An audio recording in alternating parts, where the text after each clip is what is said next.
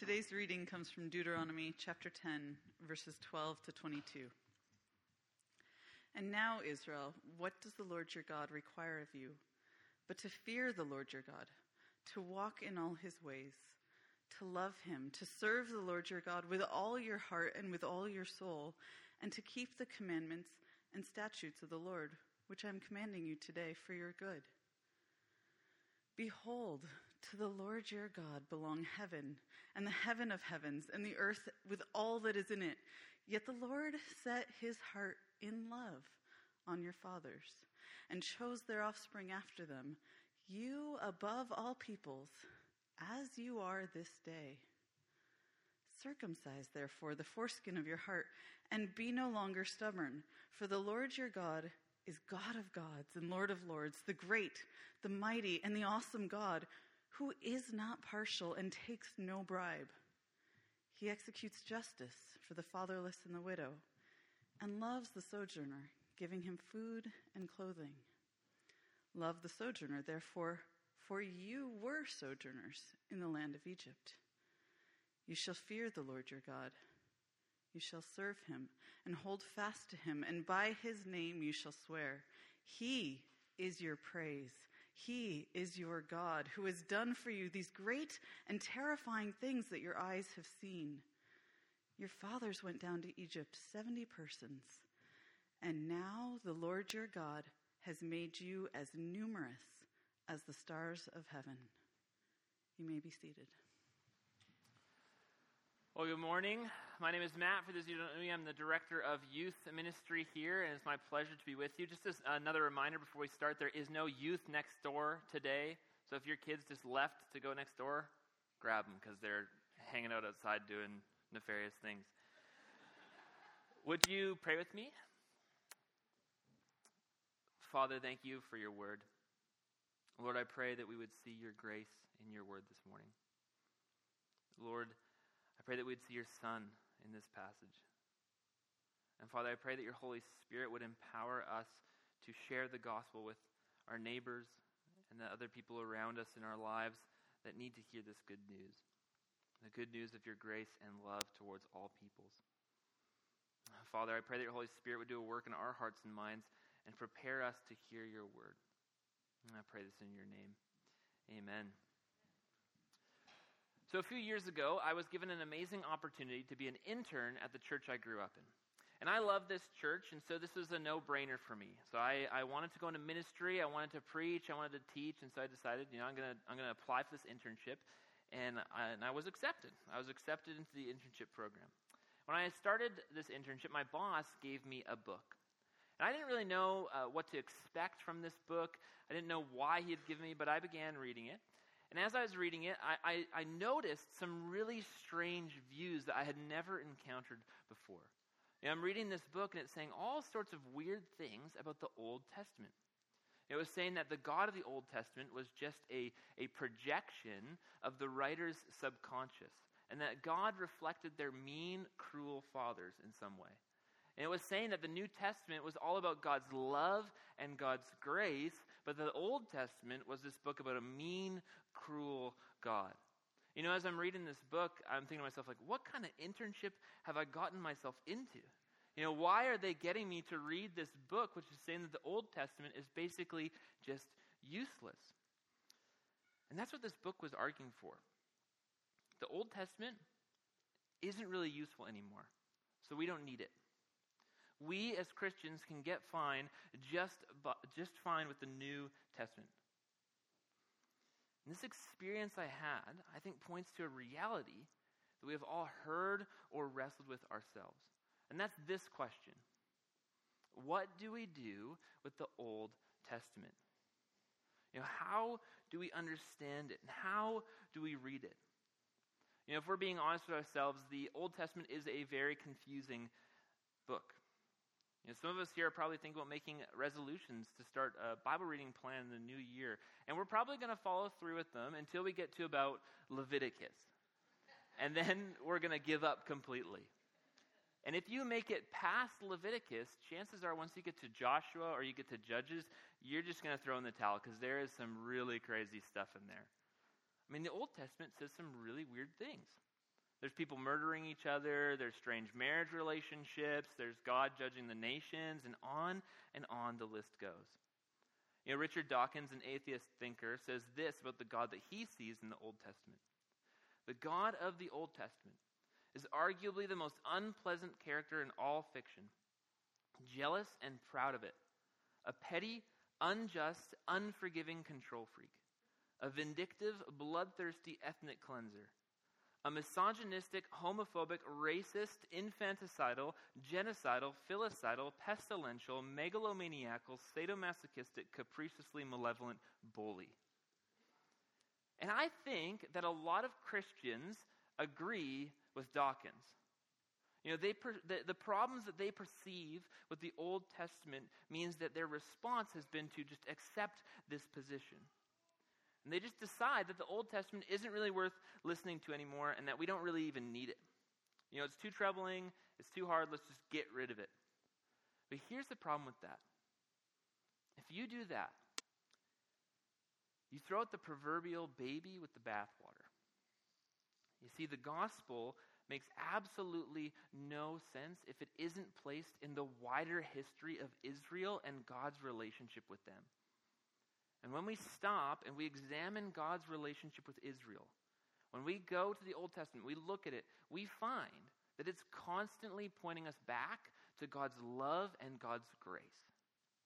So, all we're going to do this morning is we're going to look at Deuteronomy 10, 12 through 22, and we're going to see how this text points to God's love and grace.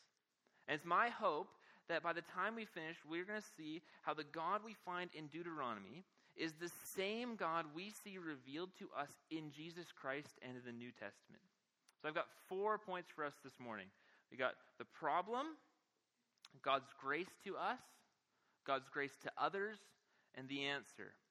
So the problem, God's grace to us, God's grace to others, and the answer. Let's jump into our first point, uh, the problem, by flipping in your Bibles to verses 12 through 13 in our text. It says this And now, Israel, what does the Lord your God require of you? But to fear the Lord your God, to walk in all his ways, to love him, to serve the Lord your God with all your heart and with all your soul, and to keep the commandments and statutes of the Lord which I am commanding you today for your good. So, the first thing we are presented with in our text is a rhetorical question What does the Lord your God require of you? And Moses gives us five things that are required of us fear God, walk in God's ways, love Him, serve Him, and keep His commandments. You see, we as the people of God are called then to fear God in reverent awe of his majesty and his greatness. And we are called to emulate his character by walking in his ways. And we are called to be emotionally, physically, and spiritually dependent on God by loving him. We are to serve God with our time and our energy. And finally, on top of all this stuff, we are to obey all the commandments that he has given us in his word. Is easy, right? I mean, come on, guys. Like, what else does the Lord your God require of you but these simple, easy five things? Now, I'm kind of being intentionally uh, facetious here because I know it's, it's not easy at all. If anything, this text doesn't give us any solution to any problems, but it just seems to raise more problems.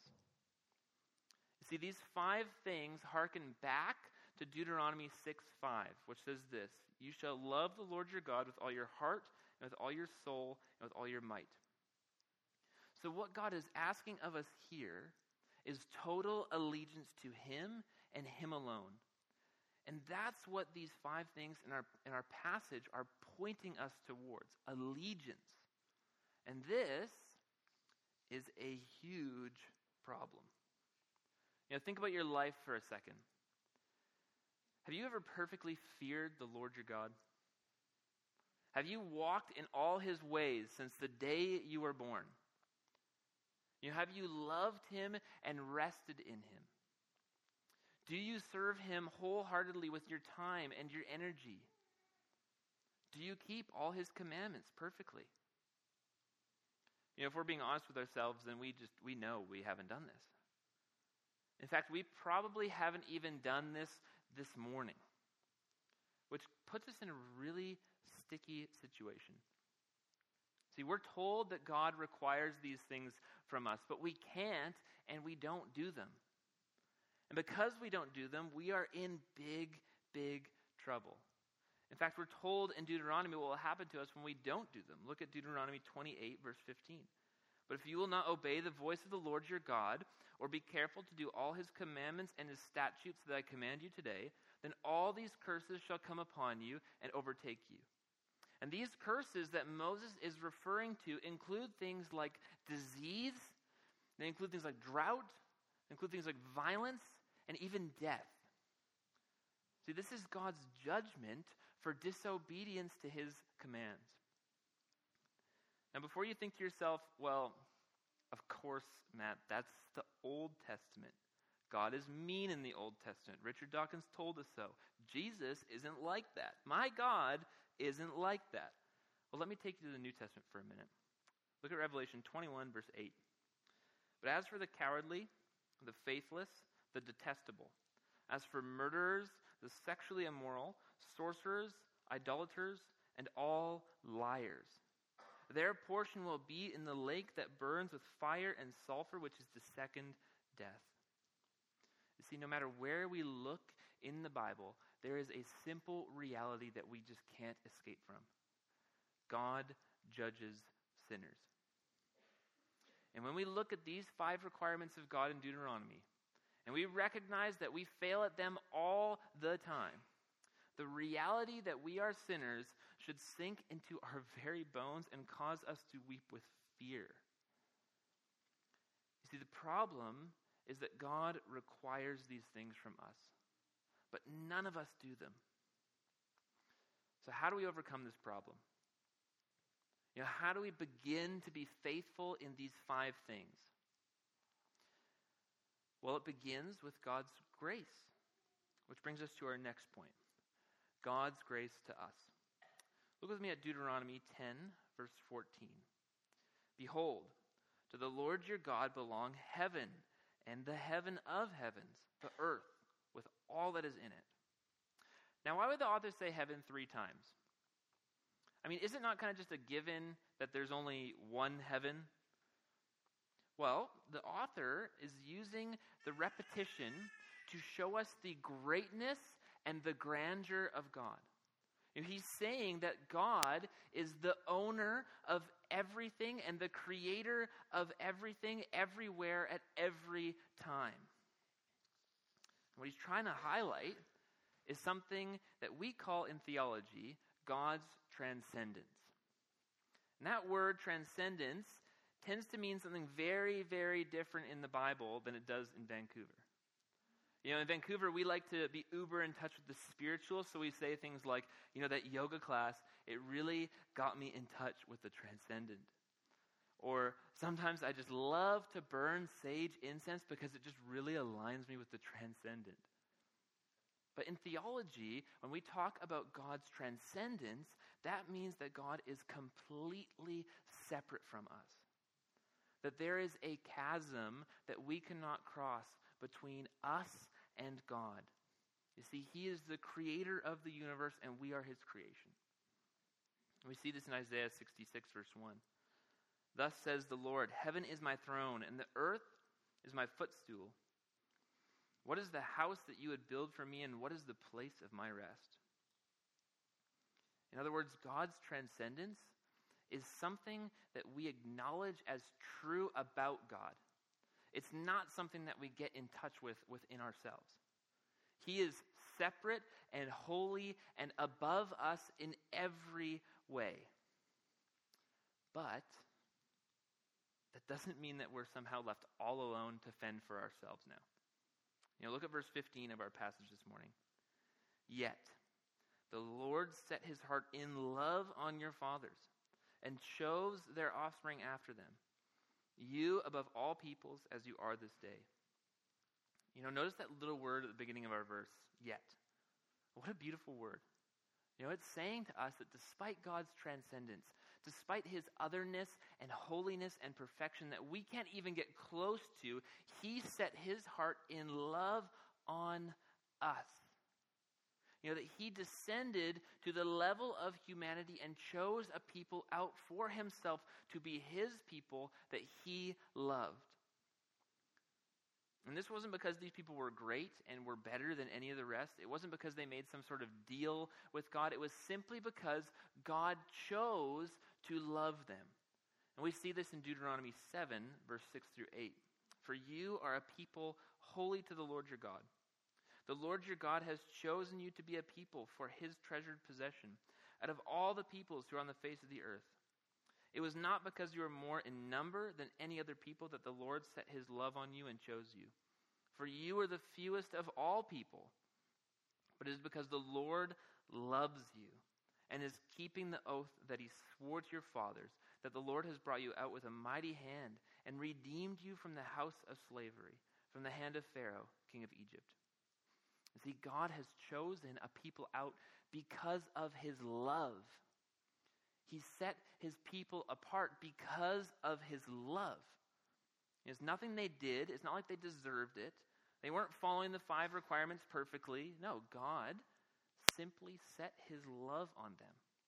He chose them out because of his unmerited favor towards them. It was his grace towards them. And you know what? If you are here this morning and you're a Christian, then this is as true for you as it was for the people that Deuteronomy addresses.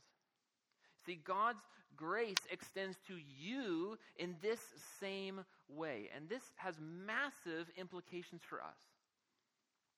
You know, if it's God's love that sets us apart, if our being saved and our being Christians is a result of God's grace towards us, then we literally have nothing to fear in this life. You know, Paul, after asking the question, if God is for us, who can be against us? He writes this No, in all these things, we are more than conquerors through him who loved us. For I am sure that neither death nor life, nor angels nor rulers, nor things present nor things to come, nor powers, nor height nor depth, nor anything else in all creation will be able to separate us from the love of God in Jesus Christ our Lord. You see, if God has chosen us, if God has saved us in His grace, well, nothing, nothing in this world could ever shake us free from that love. You know, this, this reality should cause us to worship. We should be moved to a response by the amazing reality of God's grace towards us. And we actually see this response in our passage this morning. Look at verse 16. Circumcise therefore the foreskin of your heart and be no longer stubborn. In other words, stop trying to act in your own strength and rest in God's love for you. Stop being stubborn and thinking that you have it all figured out and you have all the answers to life's problems and just rest in God's love for you. You know, some of us here this morning, we are stubborn. We don't want to thank God for all the stuff He's given us, but we'd rather just grumble about all the bad stuff we see in our lives. And we need to think back to God's grace in our lives. I mean, just think for a second how God has been gracious to you. Husbands, think about your wives. You know, no husband here deserves the wife that they have. And this beautiful creature that's jabbing your arm right now and telling you to pay attention is a sign of God's grace to you. Parents, think about your kids. You know, you don't deserve them. They could have never, ever been born, but they were. And that's a sign of God's grace to you. Now, think about the present moment that you are living in right now. I mean, we live in Vancouver. This is an absolutely amazing city. I bet you 50% of the people here can walk to a beach from their house. That's God's grace to you. You see, all that He has given us, everything is undeserved. Everything from our salvation to our jobs to our lives is undeserved. He is gracious towards us. But He's also gracious towards others, which is our third point. Look at Deuteronomy 10, 17 through 18 with me. For the Lord your God is God of gods and Lord of lords, the great, the mighty, and the awesome God, who is not partial and takes no bribe. Again, here the author starts with God's transcendence, with the reality that God is above and beyond all other gods, that he is great, that he is mighty, and that he is awesome. But then we see God's grace extended to a whole new group of people. Look at this. He executes justice for the fatherless and the widow, and loves the sojourner, giving him food and clothing. Now, at this time, to be fatherless or a widow was a big deal. You see, in the ancient Near East, where Deuteronomy was written, male headship in the, in the family was just an assumed reality. Fathers and husbands owned their children and their wives as if they were property, which means that the whole social structure, including welfare and everything else, was dependent upon male headship. So if your parents died and you were fatherless, then you were at the bottom of the social structure. You couldn't buy property, you couldn't provide for yourself, you really just couldn't do anything. And the same thing applies if you were a widow. See, without a husband or without a father, you were just powerless. You couldn't do anything. So, for God to identify with them in this passage, for Him to extend His love and mercy and grace towards them, and especially for Him to say that He will make sure that justice is served on their behalf, is to identify Himself as extending grace towards the least in society. This is even amplified by the reality that God loves the sojourner. If you were a sojourner in the land, you were worse off than an orphan or a widow. No one wanted to associate with you. But God says that He loves the sojourner and that He, in His grace, will provide for him. You see, God's grace doesn't just apply to those whom He has chosen and set apart, but He extends it to others. And God Himself cares for them, and God Himself has a deep concern for these people. You know, one of my favorite Bible stories that highlights this reality is the story of Abraham's concubine, Hagar. Now, Abraham is this guy in the Bible. Uh, he's God's chosen guy, right? God's promise is going to, uh, God's promise to rid the world of sin and to rid the world of death is going to come through Abraham and through his offspring. The only problem is that Abraham has no children. So Abraham comes with this plan with his wife, genius plan, He's going to sleep with his wife's servant named Hagar, and she's going to have a child for him, and he names that child Ishmael. Now, obviously, this doesn't go well. I mean, you can only imagine what it would be like to know that your husband has a child with another woman and they live with you. So his wife gets jealous and she wants Abraham to send Hagar away. So he does. No big deal, right? I mean, they're just going to go off. Uh, maybe they'll buy a house somewhere else, right? And live in the Negev or something and live on their own. But the reality is way, way harsher than this. Without a husband and without protection, they are likely they're just not going to survive. And Abraham, when he does this, he knows this. And that's what makes his actions so wicked here. So he sends them out the, into the wilderness. And, and what we'd expect is that God would just kind of back Abraham up. You know, Abraham is God's chosen guy, so Abraham is the one that God's going to focus on. What we'd expect is that God wouldn't really care about what happens to the other people in this story, but that's not what happens. Look at Genesis 21 15 through 19. When the water in the skin was gone, she put the child under one of the bushes. Then she went and sat down opposite him a good way off, about the distance of a bow shot, for she said, Let me not look on the death of the child. And as she sat opposite him, she lifted up her voice and wept. And God heard the voice of the boy, and the angel of God called to Hagar from heaven and said to her, What troubles you, Hagar? Fear not, for God has heard the voice of the boy where he is. Up, lift up the boy, and hold him fast with your hand, for I will make him into a great nation. Then God opened her eyes, and she saw a well of water and she went and filled the skin with water and gave the boy a drink. You see, God loves others. And he cares for others, and he has mercy upon others out of his love and his grace for them. And we are called to love others too. Look at verse 19 of our passage this morning. Love the sojourner, therefore, for you are sojourners in the land of Egypt. See, if God loves the sojourner, then we are called to love the sojourner. If God loves the fatherless, then we are called to love the fatherless. If God loves the widow, then we are called to love the widow.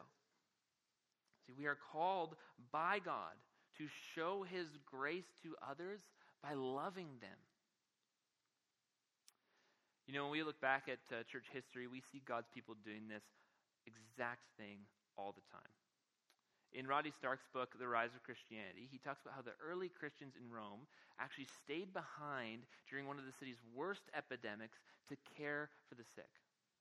Now, this was a time before there were antibiotics, it was a time before there were painkillers or anything that could alleviate the suffering of the sick people. Nothing, absolutely nothing, stopped you from catching the disease of the sick person that you cared for. So, people at this time, they literally just abandoned their family and friends without food or water in the city and just left them to die. You know, Galen, he was a well known and respected doctor from the time. He fled the city himself and he went and huddled up in his country estate. But those who had seen and tasted God's love for them, they stayed behind to care for the sick. See, during Rome's worst epidemic, the Christians responded with grace because they had experienced God's grace. So here's my question for us this morning What is Vancouver's epidemic?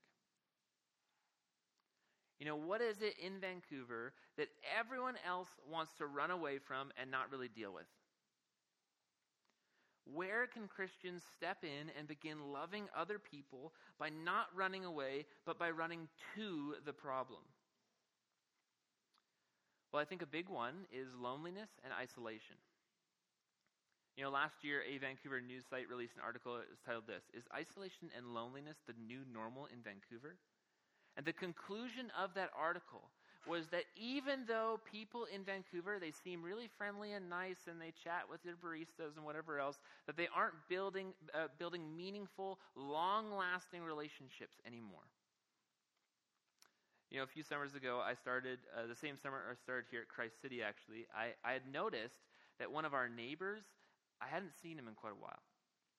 You know, I thought it was weird, but I didn't really know him, and I didn't want to be like a nosy guy or anything like that, so I just kind of left it and, and just ignored it. Anyways, a week or two go by, and as me and my wife are leaving to go for a bike ride, we see the fire department at this guy's door breaking it down. You know, I guess what had happened was that he passed away in his apartment, and no one even noticed for weeks. You know, I remember feeling guilty and feeling ashamed, thinking that I had tons of opportunities to break the ice with this guy in the elevator, in the lobby, in the stairwell, in our own hallway, and I never did anything. You know, this guy, he was alone and he was isolated, and no one came to his house later to claim his stuff. No family came to sort through his apartment, nothing. All that happened was a work crew came and threw everything he owned in the trash. You know, it got me thinking how many more people in our city are going to experience the same kind of death? You know, how many more people are going to be alone into their elderly years without deep, meaningful relationships? You know, my guess is a lot. See, loneliness and isolation is a problem that our city loves to talk about. We talk about forming community and building friendships and all that stuff, but the reality is, as soon as someone becomes burdensome, then it's just not worth it anymore. You know, unless relationships benefit us in some way, we don't see them as a good thing. We have made relationships into such a transactional affair based on our own consumer tendencies that as soon as relationships become hard work, we just leave. You know, we see people as products. Christians, while everyone else is running away from the hard work of relationships, we can run into that mess, trusting in God's grace and be an answer to this epidemic that is plaguing our city. You know, God's grace to us spurs us on to share that grace with others just like God shows grace to others. So we started this morning with a problem, but I haven't really given us a full answer yet. So let's look at our fourth point, the answer, and see what the text says. Uh, look with me at verses 20 through 22 in our text this morning. You shall fear the Lord your God, you shall serve him and hold fast to him, and by his name you shall swear. He is your praise. He is your God, who has done for you these great and terrifying things that your eyes have seen. Your fathers went down to Egypt, 70 persons, and now the Lord your God has made you as numerous as the stars of heaven. You know, one thing we need to realize is that God shows his grace to us and to others in real historical events. See, they're not just talking points. It's not just some sort of abstract concept that's just kind of floating out there, but there is actual proof that goes with the pudding. And we get a hint of some of these events in verse 21 of Deuteronomy. The author reminds the readers of the great and terrifying things that they have seen. You know, what is he referring to here? What act of God's grace is being referenced? Well, it's the Exodus. And in the Exodus, God took Israel out of Egypt with mighty and powerful signs and wonders. And they saw God work these things, and they saw his grace towards them in those things. And Israel is being told in this passage that total allegiance to God is predicated upon God's grace that is shown to them in the Exodus event. You see, the fulfillment of total allegiance to God comes as the people respond to the love God has shown them in his gracious actions towards them.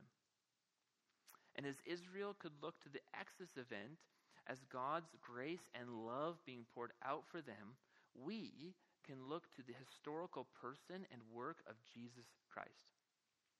You see, Jesus came and he lived the life that we never could live, having a perfect fear of God, walking in all God's ways all his days. And he loved God with his whole heart, serving him and serving others completely and keeping all the commandments of God to a T. And then Jesus offered himself up as the perfect one who completed all the requirements of God and acted as the perfect sacrifice for sins. And where we deserve the curse of judgment for not being able to fulfill these things, he took our place and bore the curse of judgment in his perfection so that we wouldn't have to. And this reality is the ultimate act of God's grace. That He Himself, in the person of Jesus Christ, would offer Himself up to death so that we might be saved is the perfect picture of God's love and of God's grace to all people. And He offers this salvation to anyone who rests and trusts in His grace towards them. You, know, you can be saved from your sins, and you can experience God's grace by believing in Jesus. And that is the answer. See, as we rest in God's grace shown to us in Jesus Christ, we are empowered by the Holy Spirit to give full allegiance to God. So, why not believe this morning? You know, why not believe in the God of the Bible? Believe in Jesus and the God of all grace who called you to his eternal glory in Christ after you have suffered a little while will himself restore you and make you strong, firm, and steadfast. You see, the same God of grace that we see in Deuteronomy is the same God of grace we see in Jesus Christ. Would you stand with me as we respond? Thanks for listening. For more information about Christ City Church in Vancouver, please visit christcitychurch.ca. We invite you to join us in praying that God's kingdom would come in Vancouver as it is in heaven.